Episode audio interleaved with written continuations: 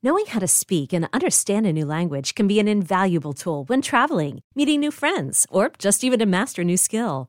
But it's not always simple when you're bogged down by textbooks and structure classes. That's why so many people trust Rosetta Stone. Rosetta Stone is the most trusted language learning program, available on desktop or as an app. It truly immerses you in the language you want to learn, like Spanish, French, Italian, Chinese, and more. You won't just be studying English translations. The Rosetta Stone intuitive process helps you pick up a language naturally, first with words, then phrases, then sentences. Don't put off learning that language. There's no better time than right now to get started. For a very limited time, listeners can get Rosetta Stone's lifetime membership for 50% off. Visit rosettastone.com slash rs10. That's 50% off unlimited access to 25 language courses for the rest of your life. Redeem your 50% off at rosettastone.com slash rs10 today. Is your child struggling with a specific subject or need help with homework? Are they asking questions that you're not sure you can fully answer? IXL Learning is an online learning program for kids. It covers math, language arts, science, and social studies. IXL is designed. This program will improve your kids' grades. Studies done in almost every state in the country. The kids who had IXL are consistently doing better. Powered by advanced algorithms, IXL gives the right help to each kid no matter the age or personality. And it doesn't have to eat up all your time. One subscription gets you everything for all the kids in your home, pre K to 12th grade. So don't miss out. One in four students in the U.S. are learning with IXL. IXL is used in 95 of the top 100 school districts in the U.S. Make an impact on your child's learning. Get IXL now. And listeners can get an exclusive 20% off IXL membership when they sign up today at IXL.com slash audio. Visit IXL.com slash audio to get the most effective learning program out there at the best price. Hey, folks, this is Kevin. Just a few words before we start. I just wanted to say up top that this episode was recorded several months ago, but now that we're releasing it, we felt it best to mention right here up front that this is an account of an explicit sexual scenario where issues of the racial tensions in America come into play. Now, I spoke with the storyteller, Mollena Williams, before we finalized the episode, and she said, and I'm quoting her here prior to the story being told, I just want to acknowledge and demonstrate respect for the reality of our daily lives in a racially divided country where the divide is underscored by so many people in the privileged class refusal to acknowledge their complicity. I just want people to know that this story represents a complicated, difficult approach to processing complicated, difficult issues. And so, with that said, now here's the show.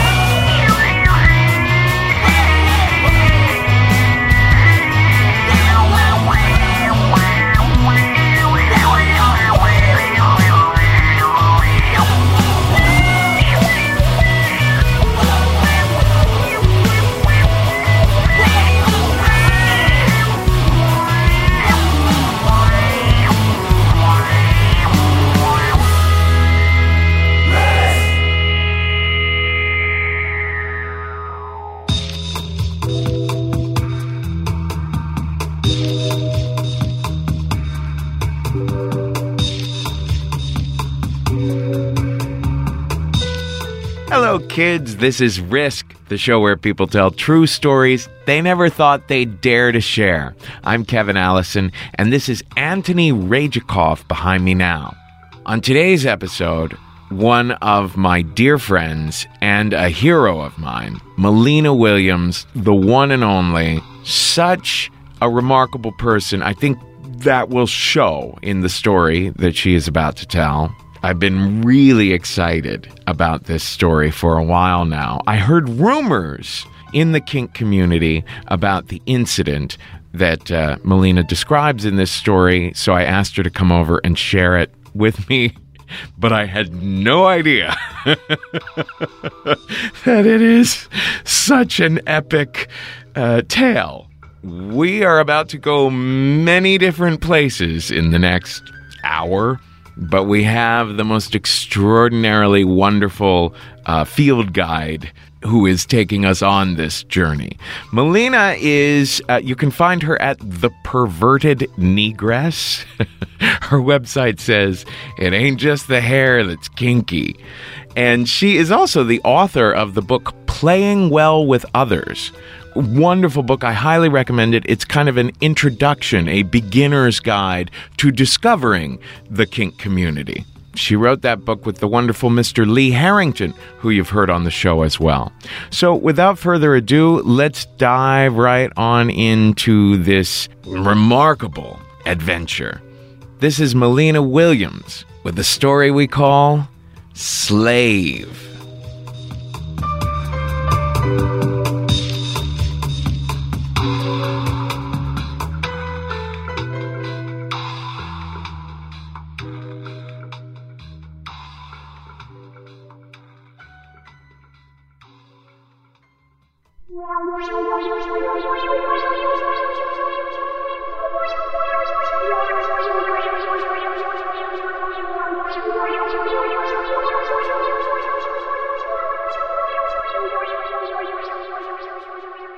Was a science fiction geek as a kid when I was four or five. I started watching Star Trek, the original series. For those of you kids in the in the audience who uh, think that Captain Picard was all that, it actually was all about Captain Kirk, and I had the hugest crush on him. I thought he was the hottest man who had ever walked the planet. And there was one episode where there was this green Orion slave girl who was dancing for Captain Kirk, and they were talking about how the Orion slave girls were the sexiest and the hottest and most beautiful, most desirable woman women in the galaxy. And I was like, I want to be a dancing Orion slave girl. And there was another episode where you had um, Captain Kirk and I think it was Uhura and one of the other crewmen were captured and they had these collars on them and they were made to run around this maze and train. And there was other woman who was the trainer and she was all hardcore. And then Kirk made out with her and that was all hot and sexy. And the big turning point for me was the episode with Khan.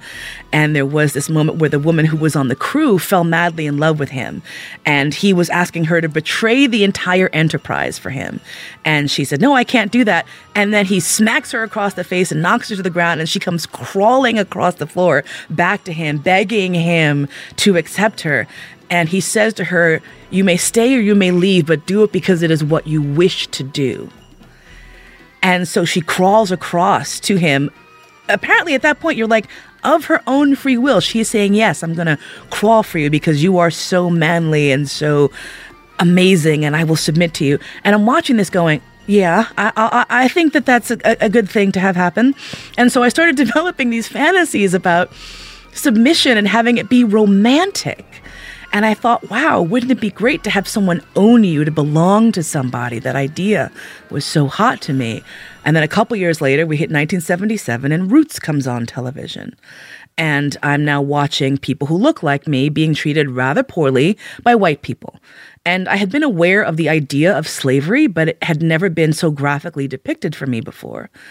And so now I'm watching this and I'm seeing other black people enslaved and beaten and humiliated and their families torn apart and they're in chains. And I felt horrible because some part of my brain thought, well, you thought that this was kind of exciting. And now you're seeing it in this other context. And so, of course, being a bright, precocious kid, I was like, okay, I got to figure this out. All right, so if slavery is white people doing bad things to black people, but all white people couldn't be evil. So maybe there was someone who owned slaves who was actually nice and treated them well. And maybe it wouldn't be so bad to be a slave if your master was nice to you. And so I said, well, what if your master was like Captain Kirk? Captain Kirk would never, ever whip his slaves. He would always be nice to them and maybe kiss them sometimes.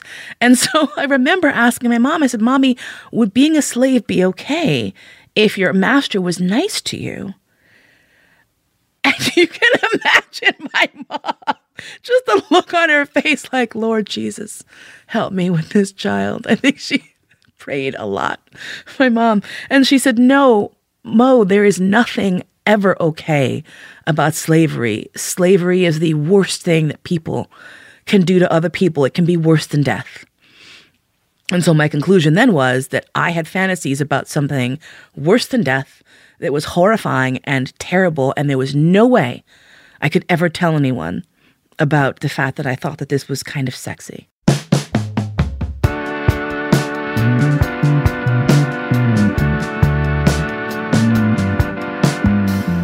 fast forward through my early childhood development sexually, where my first boyfriend and I, we did a lot of crazy sex stuff. I mean, I was 16 and he was 18 or 19, so we just fucked all the time, like you do when you're in high school and having sex. I never brought up my fantasies specifically of submission because we did a lot of kinky sex, but the power was always evenly switched between us.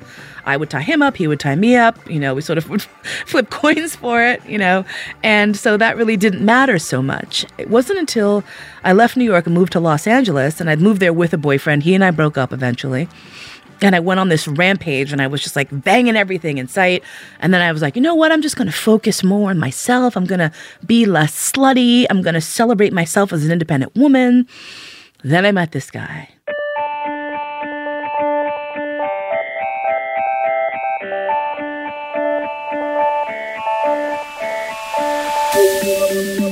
I was at Barney's Beanery with three of my girlfriends, swilling beer in a booth right by the pool table. This guy was on the other side of the table playing pool with these other dudes. And he was wearing this very dapper suit with the shirt unbuttoned down a little bit. And he was tall, really pale, green eyes, really dark hair. He was hot and he was a musician and he was British. And I have a thing with instant genital explosions. Anytime has an accent, it gets used against me frequently. I know. There's a whole island of them just waiting to get you.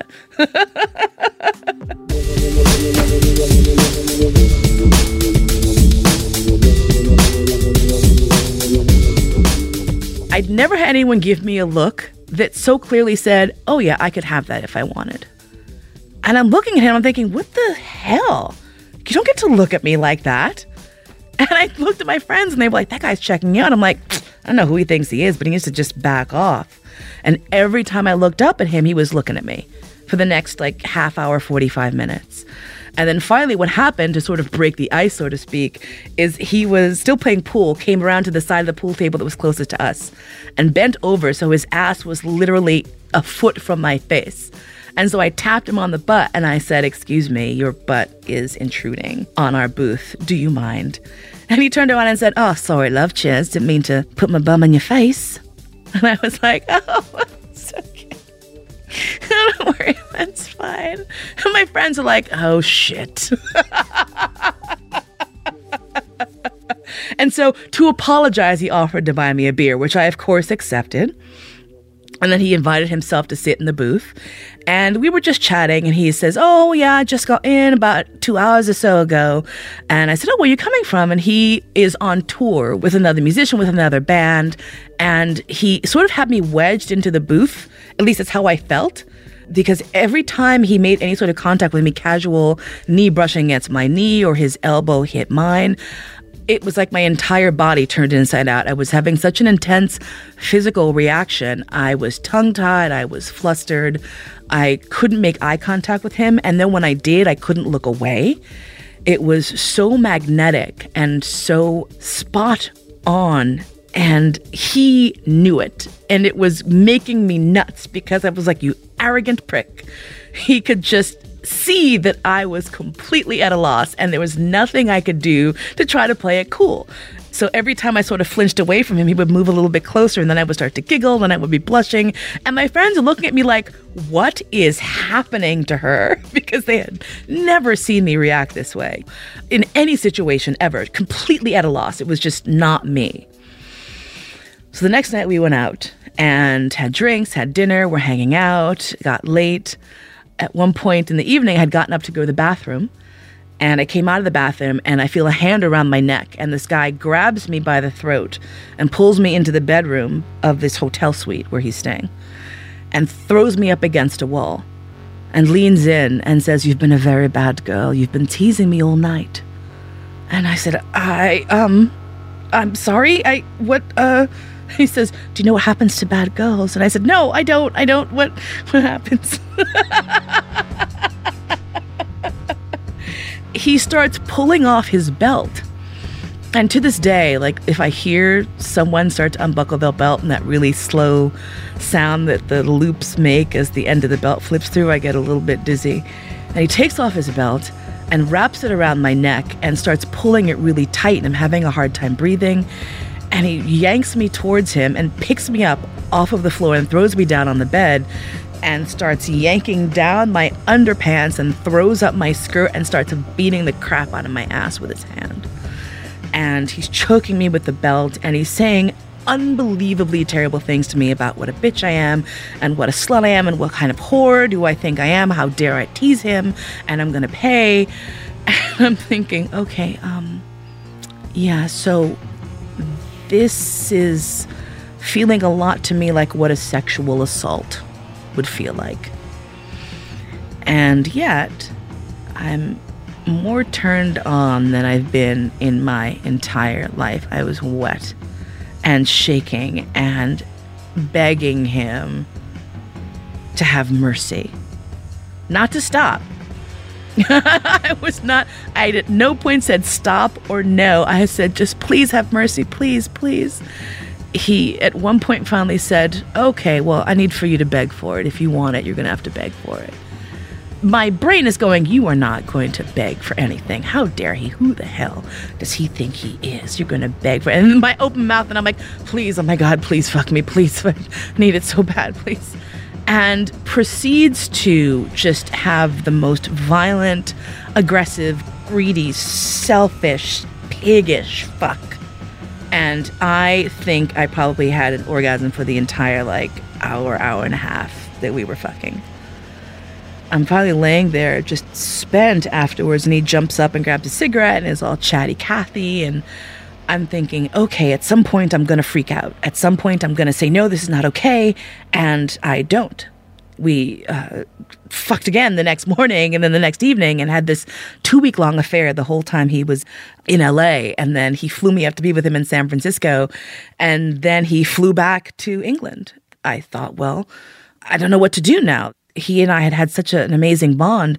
And I was convinced that despite the fact that we could not be together now, that we were destined for each other because no one else would ever understand what I needed in a sexual relationship, in an emotional relationship, because his brutality, his roughness, all I wanted to do was to do anything he wanted for me you know, like even the next morning after this like rough and terrible sex, I was like, "Can I get you coffee? Can I get you cigarettes? I've joined your bath. Do You need me to scrub your back?" And he's just laughing. He's like, "Oh, this is delightful. Thank you, dear. Thank you, honey." Uh, when he went back to London, we kept in touch and we would have crazy phone sex. And I would write him these incredibly sexually explicit letters and he would write them back to me. And then one day we're having this conversation and I'm masturbating and he's like, Oh, remember how hot your pussy was and da da da. And then he said, Do you know what would be really hot? You know what would turn me on? Is if you were my slave and I owned you. And my whole body froze. And I thought to myself, Oh my God, you imperialist fuck, you son of a bitch. How dare you try to lay that kind of like, what? I would not be a slave, really?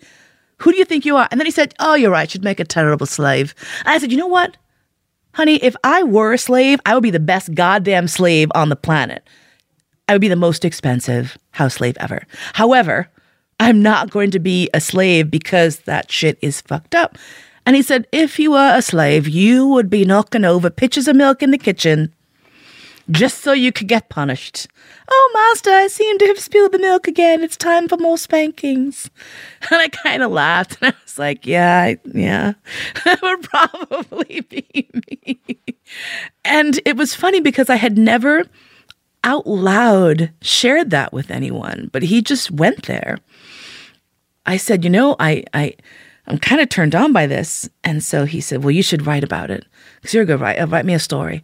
So I started writing the story about the poor, innocent slave girl who was being terribly abused by the evil British sea captain who had visited her plantation. And it was just completely politically incorrect. It was like the worst bodice ripping romance novel ever. And as I'm writing it and as I'm getting more and more turned on, I'm thinking, oh my God, the ghost of Martin Luther King and Harriet Tubman are going to rise from the grave and chide me for my terrible fantasies that are setting back the entire race. But I couldn't stop thinking about it. And I, and I would send these to him and he would tell me how incredibly hot they were.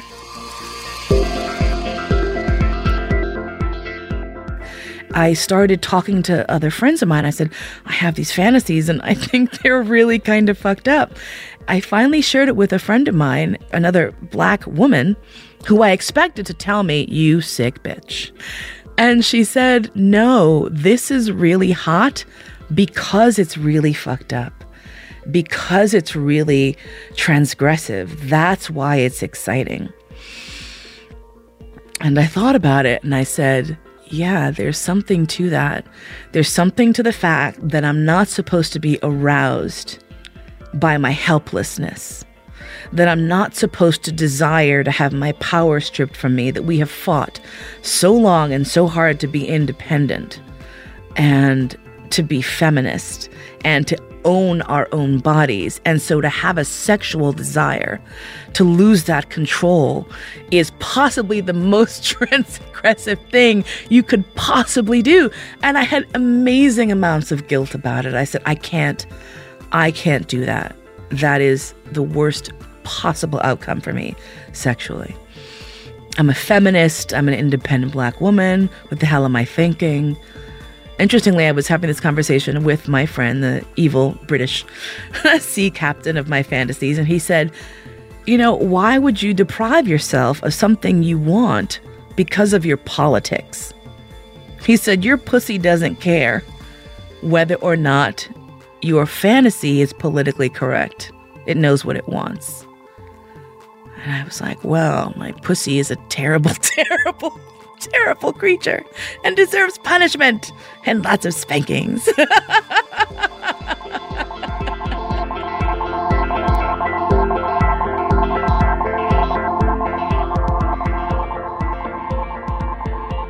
I thought to myself, wow, okay, if there's anyone I can talk to about having really deviant sexual fantasies, it'll be other kinky people. And I started exploring online. I started going to kink events. I met my first dominant and started exploring SM and exploring play. And I was still too shy to tell anyone about the racially charged fantasies that I had. And I finally did start talking to a couple of people, a couple of other submissives. And I said, Well, have you ever had fantasies about submitting to someone and having the fact that you're black be a part of the scene? And the first couple women I spoke to said, Oh, well, yeah, but you can't do that. That's not cool. and I said, All right, well, okay, um, they're probably right. But I felt driven to explore because it was keeping me up at night. At this point, I now had five or six chapters of this terrible story that I had been writing. And I kept going back to it and I kept fantasizing about it and I kept wanting to explore it. And I was fascinated by two things that happened. First, the fact that m- there weren't very many other people of color involved in the leather and kink community at all in the early 90s, mid 90s. There were very few of us. The few who were out and present did not want this topic brought up. Their take on this was look, you start talking about this shit, every racist mofo in the 500 mile radius is going to suddenly rise up and say, oh, well, fine. It's obviously okay for us to call black people's niggers and just, you know, we're going to revitalize slavery. And I said, I don't really think that that's actually the case. And what I was discovering is that far from it, in California, especially where everyone's so politically correct, there were white people who were reticent to even play with and top black people because it could be seen as oppressive. It could be seen as mirroring an oppressive paradigm, even if it was completely consensual. So even the hint of racism was not acceptable. I had one white top tell me he could not top a black person categorically. It just would, he was outside of his comfort level. And I said, Well, are the three black people here supposed to stand in a circle and beat each other? Because the white people are feeling too guilty about like stepping up to the plate. Super awkward, you guys. Someone's gonna have to bear the brunt of this and come and beat my brown ass because I'm just not getting it. and so the idea that suddenly that there was going to be this wave of racism unleashed was so far from the actual truth.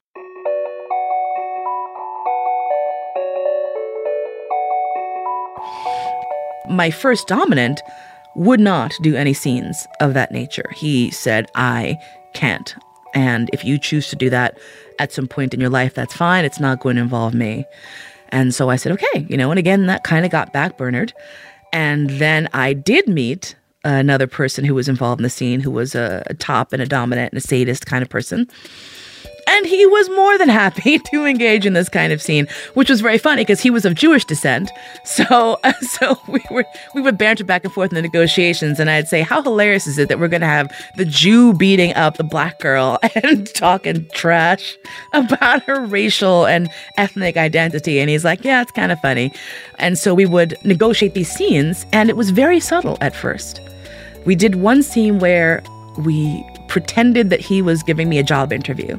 And I came in in my little suit, and he was there in his suit, and we're having the discussion. And he looks at my resume and says, Wow, it's really funny. You're awfully articulate for a colored girl. I mean, black girl. What are we supposed to call you now? And he's laughing and very casual about it and saying all the stuff that you are absolutely not supposed to say. If anyone worked in HR and heard the stuff coming out of his mouth in this mock interview, they would have just fainted. And uh, eventually the scene degenerated into this, you know, well, if you want this job, you're going to have to suck my big white dick kind of thing, you know, made me crawl across the floor and was talking about how he was going to shove a watermelon up my ass and all this incredibly ridiculous shit.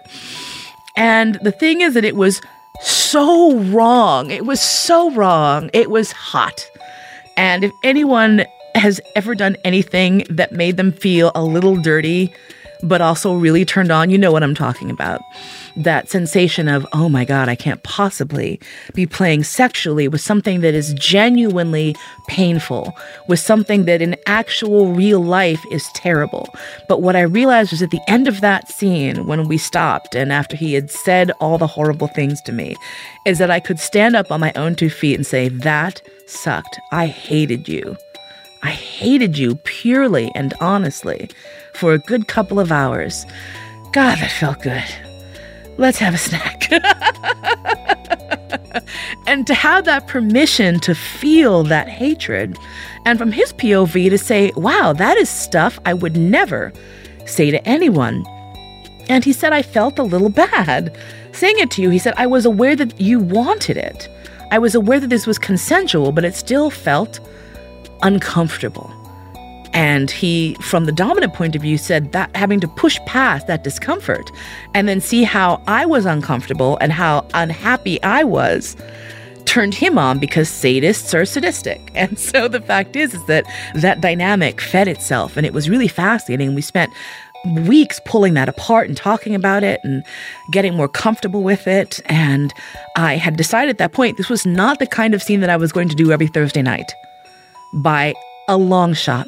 But I did want to explore it as long as I was exploring it with someone I cared about, someone I trusted, someone who knew me very well. I had decided I wanted to do a somewhat more elaborate scene. And it's interesting because I look at my current situation where if I'm going to do this sort of scene, there's negotiation, there's planning, there's discussion, which is different than how I first got into it. And I'm not going to say one is better or worse. For everyone, they have to find their own organic way into this. And if there's any doubt in your mind that you trust the person you're engaging with, turn back, pause, hit the pause button because you're going into really deep water here. I thought I knew how deep the water could go. I had had years of this relationship with a British guy that we kept in touch, saw each other over the years several times after that. You know, then I moved into the kink community. I was already presenting and teaching and talking about classes. I had done scenes that had been racially charged, and I felt like I knew what I was doing. And I then negotiated to do a very intense race play scene. So the whole point of the scene specifically was going to be that some terrible racist person had gotten me and was going to beat me up and call me terrible names. I knew what the parameters were. The person I was playing with was someone who was a part of my extended leather family, that being people who we have forged bonds with and we feel very close to. We talked about what the scene was going to look like, and I felt really secure going into this that this was going to be cool. It was going to be edgy, and there was some emotional risk, but I felt like we had mitigated it because we had negotiated. My friend G was someone who was well known in the local and national community, was a presenter, also originally from the South. So even though he didn't have much of an accent, every once in a while he could turn on the twang, and I said, This will be perfect. You can have that little redneck thing going on. This is awesome he was a sort of person that had that smile that lit up the room, was very affable and very gentle and very sweet. And, you know, he's taller than I am, bigger than I am, blonde haired, blue eyed, smiley baby face guy. And also a skilled player, which was very important to me because I wanted to make sure that if I was playing with someone who was going to be doing stuff that was emotionally and psychologically edgy, that they had their game down when it came to the physics of kink. If he's going to be tying me up, he knows what he's doing. If he's going to be using a whip on me, he knows what he's doing. I don't want to have to worry about those other aspects of the scene, which are critical, vital aspects. And I want those firmly in place. So, what we had arranged was that we were going to, within a three month period, have this scene. And we did not specify exactly when it was going to be. So, there was an element of surprise. Much like the Spanish Inquisition, no one ever expects the sudden outbreak of the race play scene, right? So we agreed that there's a certain number of parties happening in this three month window, and at any one of those parties, he could initiate this scene. So we had that additional element of surprise. And the scene was going to be a situation where he grabbed me and threw me into the dungeon and was going to call me all sorts of terrible names. And it was certainly going to be racially charged and that was our negotiation. And uh, so, what was great was that over the next month or so, if I saw him at a party, I was on edge. I was like, "Is he? Is this? Is it? Is it now? Is it going to happen? Is this? Is it now?" So I was very much on edge, and I had that extra charge, and it was really hot. And so, by the end of the night, he hadn't played with me. I was like, "Oh, okay, woo, all right." On to the next weekend. And so the, the anticipation kept building, which was really hot.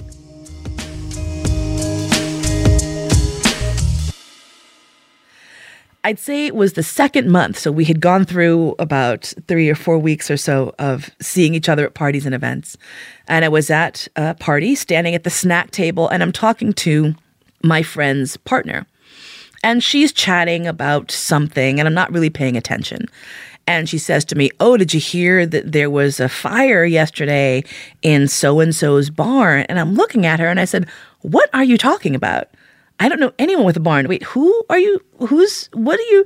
And as she's explaining this story to me, and I'm completely disoriented as to what she's talking about or who she's talking about, suddenly I have a bag over my head and I'm getting pushed down and dragged into the dungeon. And I'm like, oh my God, this is it. Yeah, yeah, yeah. I said, maybe this was like a part of the scene. And I'm like, okay, great. All right, get in the headspace. I'm now being abducted and dragged into the dungeon. And it was totally scary. So I get pushed down and I'm dragged into the dungeon and they take the blanket off of my head and I'm on the ground panting and my friend standing over me grinning like a fool.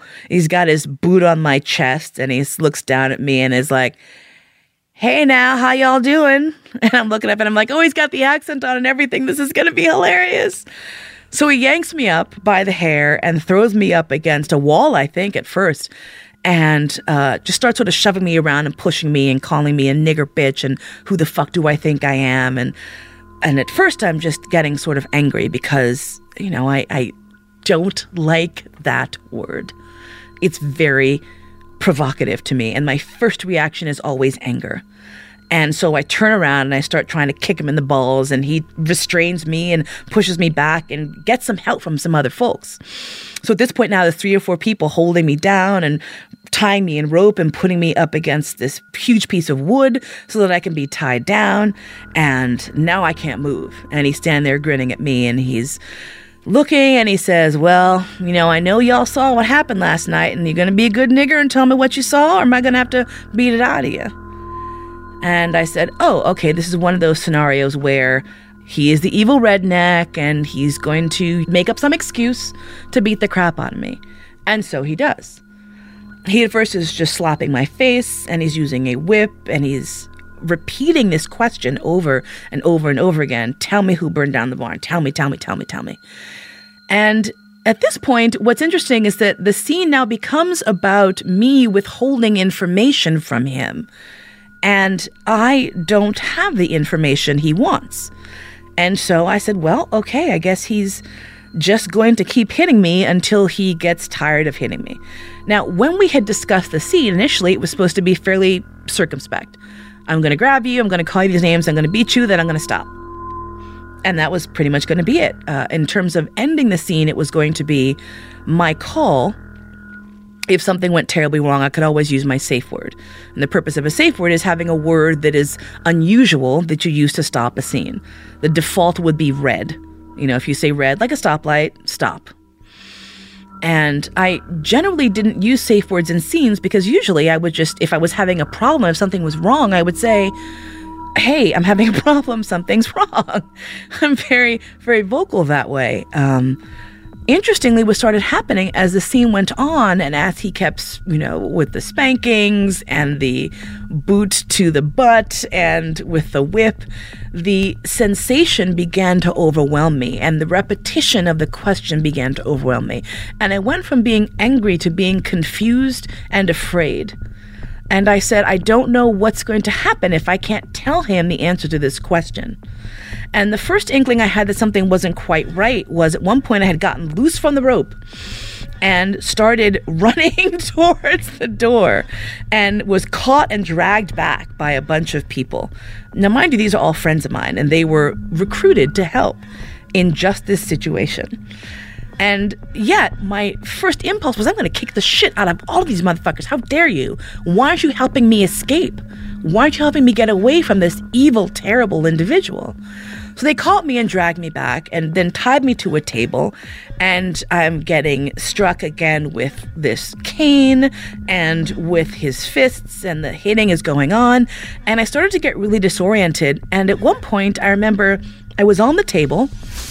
And then I blinked, and the next thing I remember is the table was falling away from me, and I was standing up and pushing back against this guy. And one part of my brain said, Hey, what happened? How did you get off of the table standing up? There's a piece of time missing there.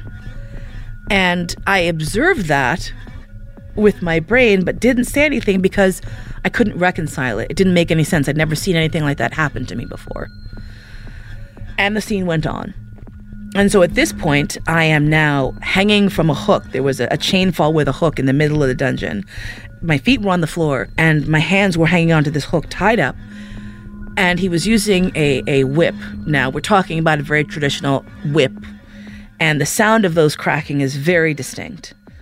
And previously, I had always been kind of turned on by it.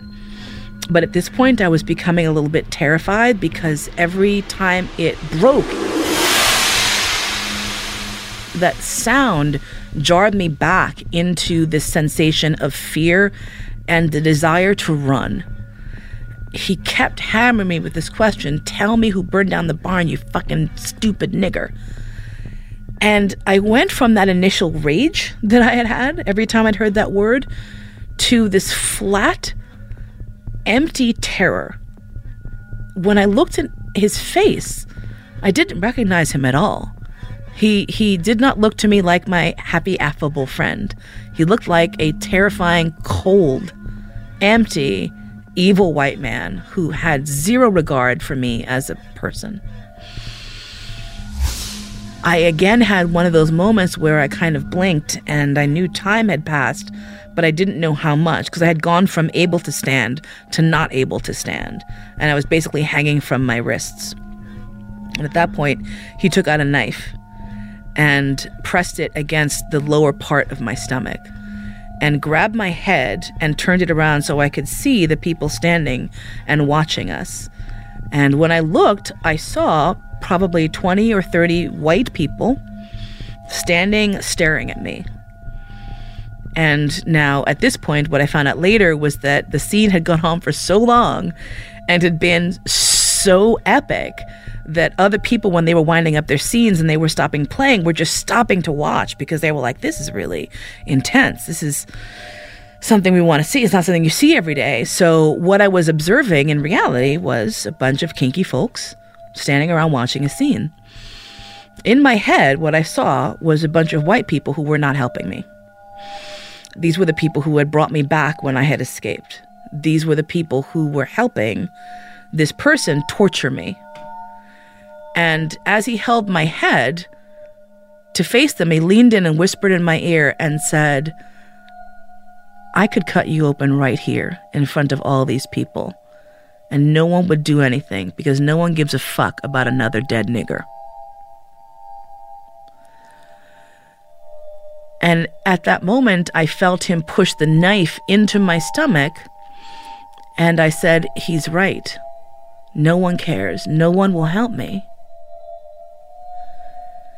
He said, I'm going to give you one more chance to answer my question and tell me who you saw burn down that barn. Otherwise, I'm going to pull you open slow from your guts to your neck.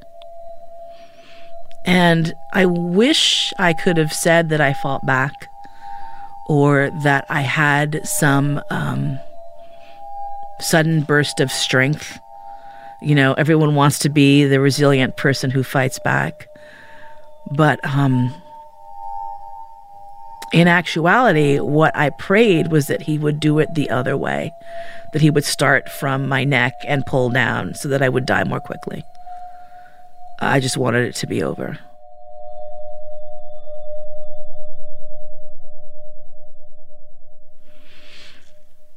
I have never felt so bereft and alone in any situation before. It was absolutely genuinely, genuinely terrifying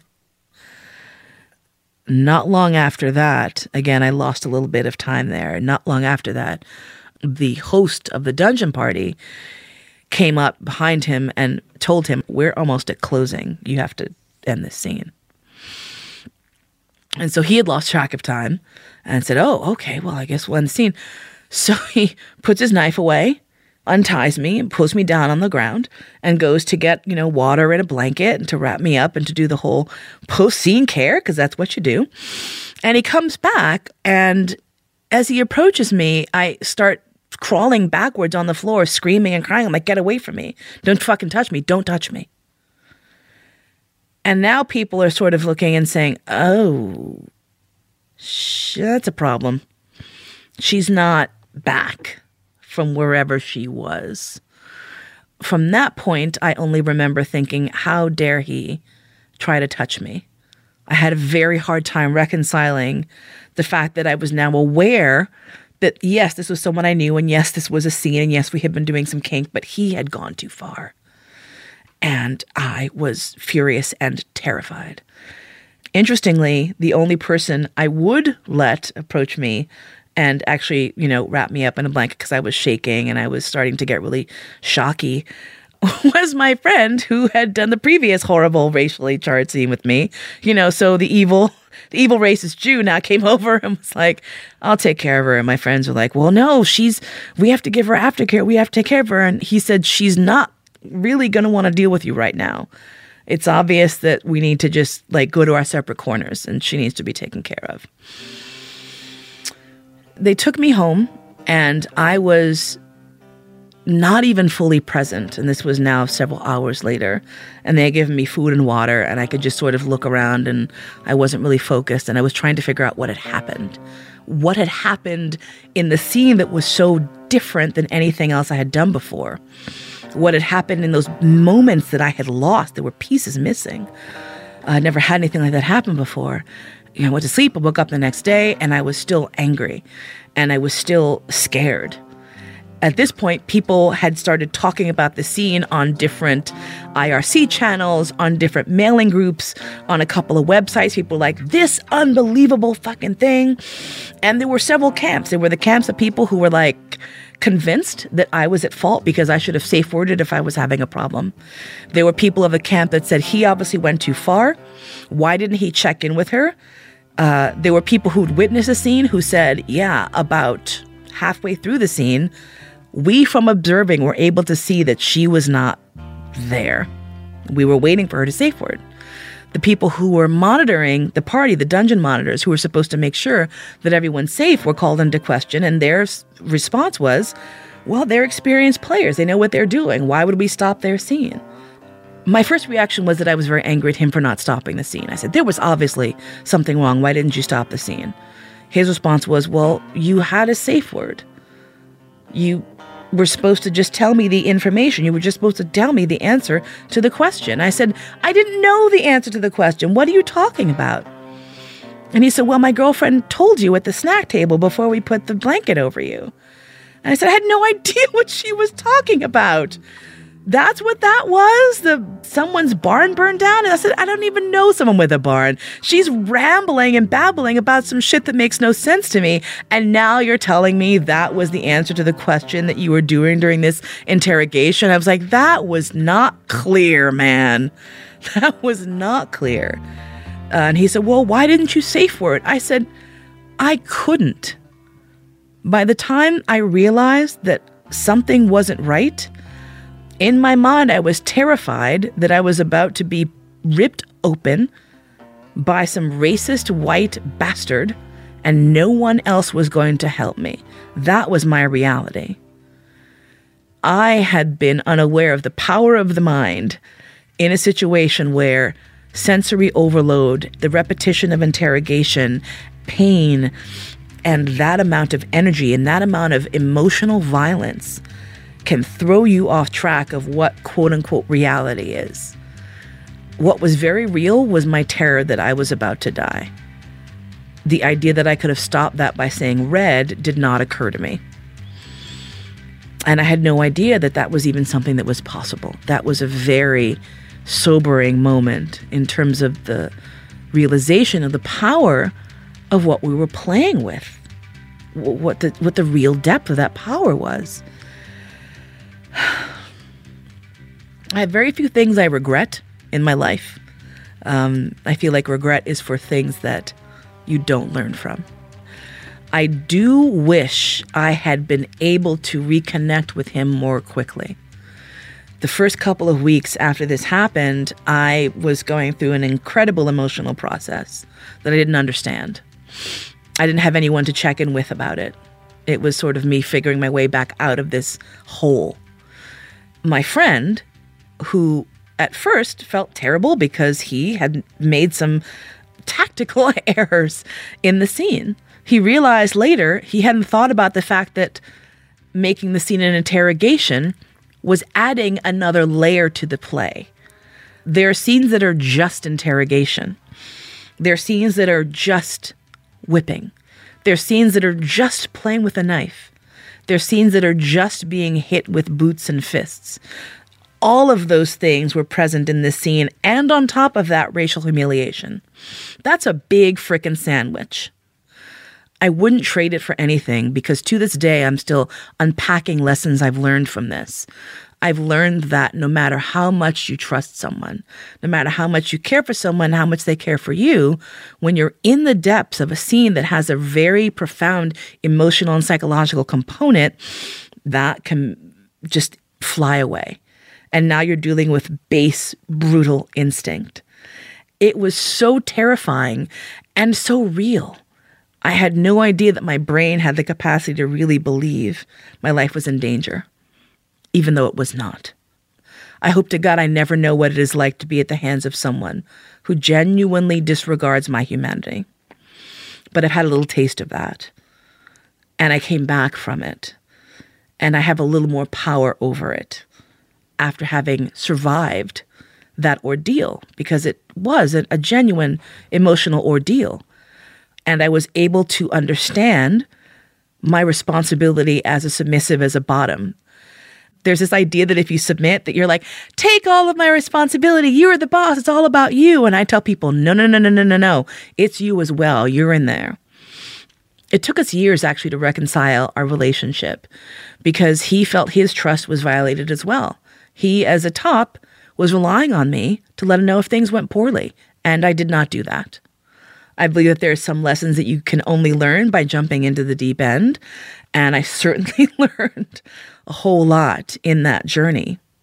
We had our friendship to come back to. It took a while. It was it was challenged, but we did it.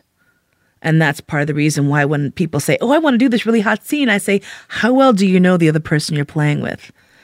If you genuinely have a moment of true terror or true rage or true hatred or true fear, are you going to be able to come back and look at that person with compassion? It's very complicated. It's complicated, but it's also entirely worth it in my opinion. I don't know that there's any way that I would have learned as much as I did in those three hours in any other fashion. To this day, to this day, I find an immense freedom in the fact that I was able to survive that and an immense responsibility that I have endured that and I'm able to bring it back and say, this is how powerful it can be. Are you really ready to mess with that? That is what the strength of taboos, of racism, of hatred, of fear, that's how heavy that shit is. It's interesting. I'll have folks come up to me and say, I really wanted to do this, and now I'm a little afraid. And I will say, Excellent. You absolutely should be afraid. It doesn't have to stop you, but I feel it should give you pause. You know, and if you can work through that fear and that excitement and explore it anyway and take responsibility for what happens on the other side, then take the journey because holy crap, it's amazing. It's amazing and it's dangerous, you know, and hot.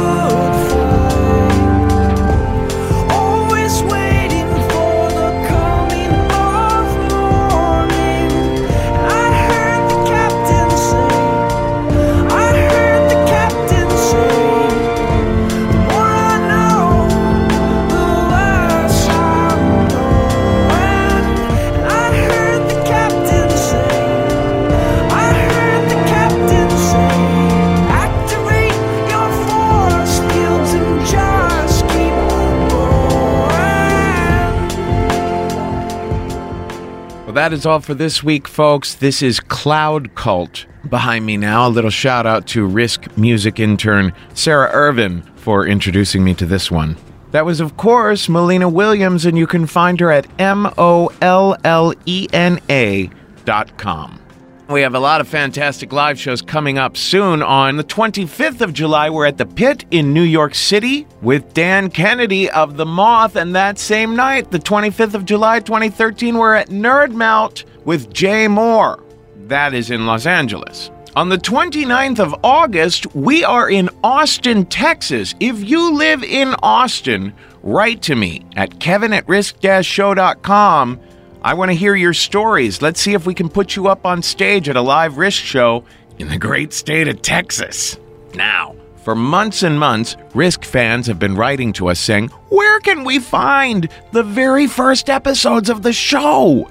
Well, more and more of them are now available in the album section of iTunes for just 99 cents each, remastered with all the ads removed. There's 15 of the very first episodes there now. Just search in the album section for Risk in iTunes. Also, of course, our three All Star episodes are there.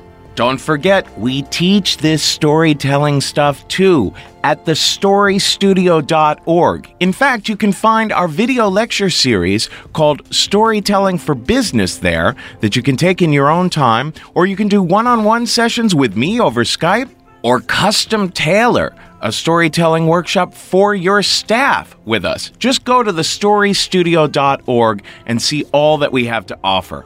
And participate with us here at Risk. You can find us on Twitter and Facebook at Risk Show. You can pitch us your stories at risk-show.com slash submissions. You can follow me on Twitter at the Kevin Allison. And finally, don't forget Risk is listener supported. We are a proud member of the Maximum Fun network of podcasts. So if you go to maximumfun.org slash donate, that is where you can truly help us keep this running. We depend on the generosity of the people who love what we do, helping us out there at maximumfun.org slash donate. And be sure to earmark your contribution for risk.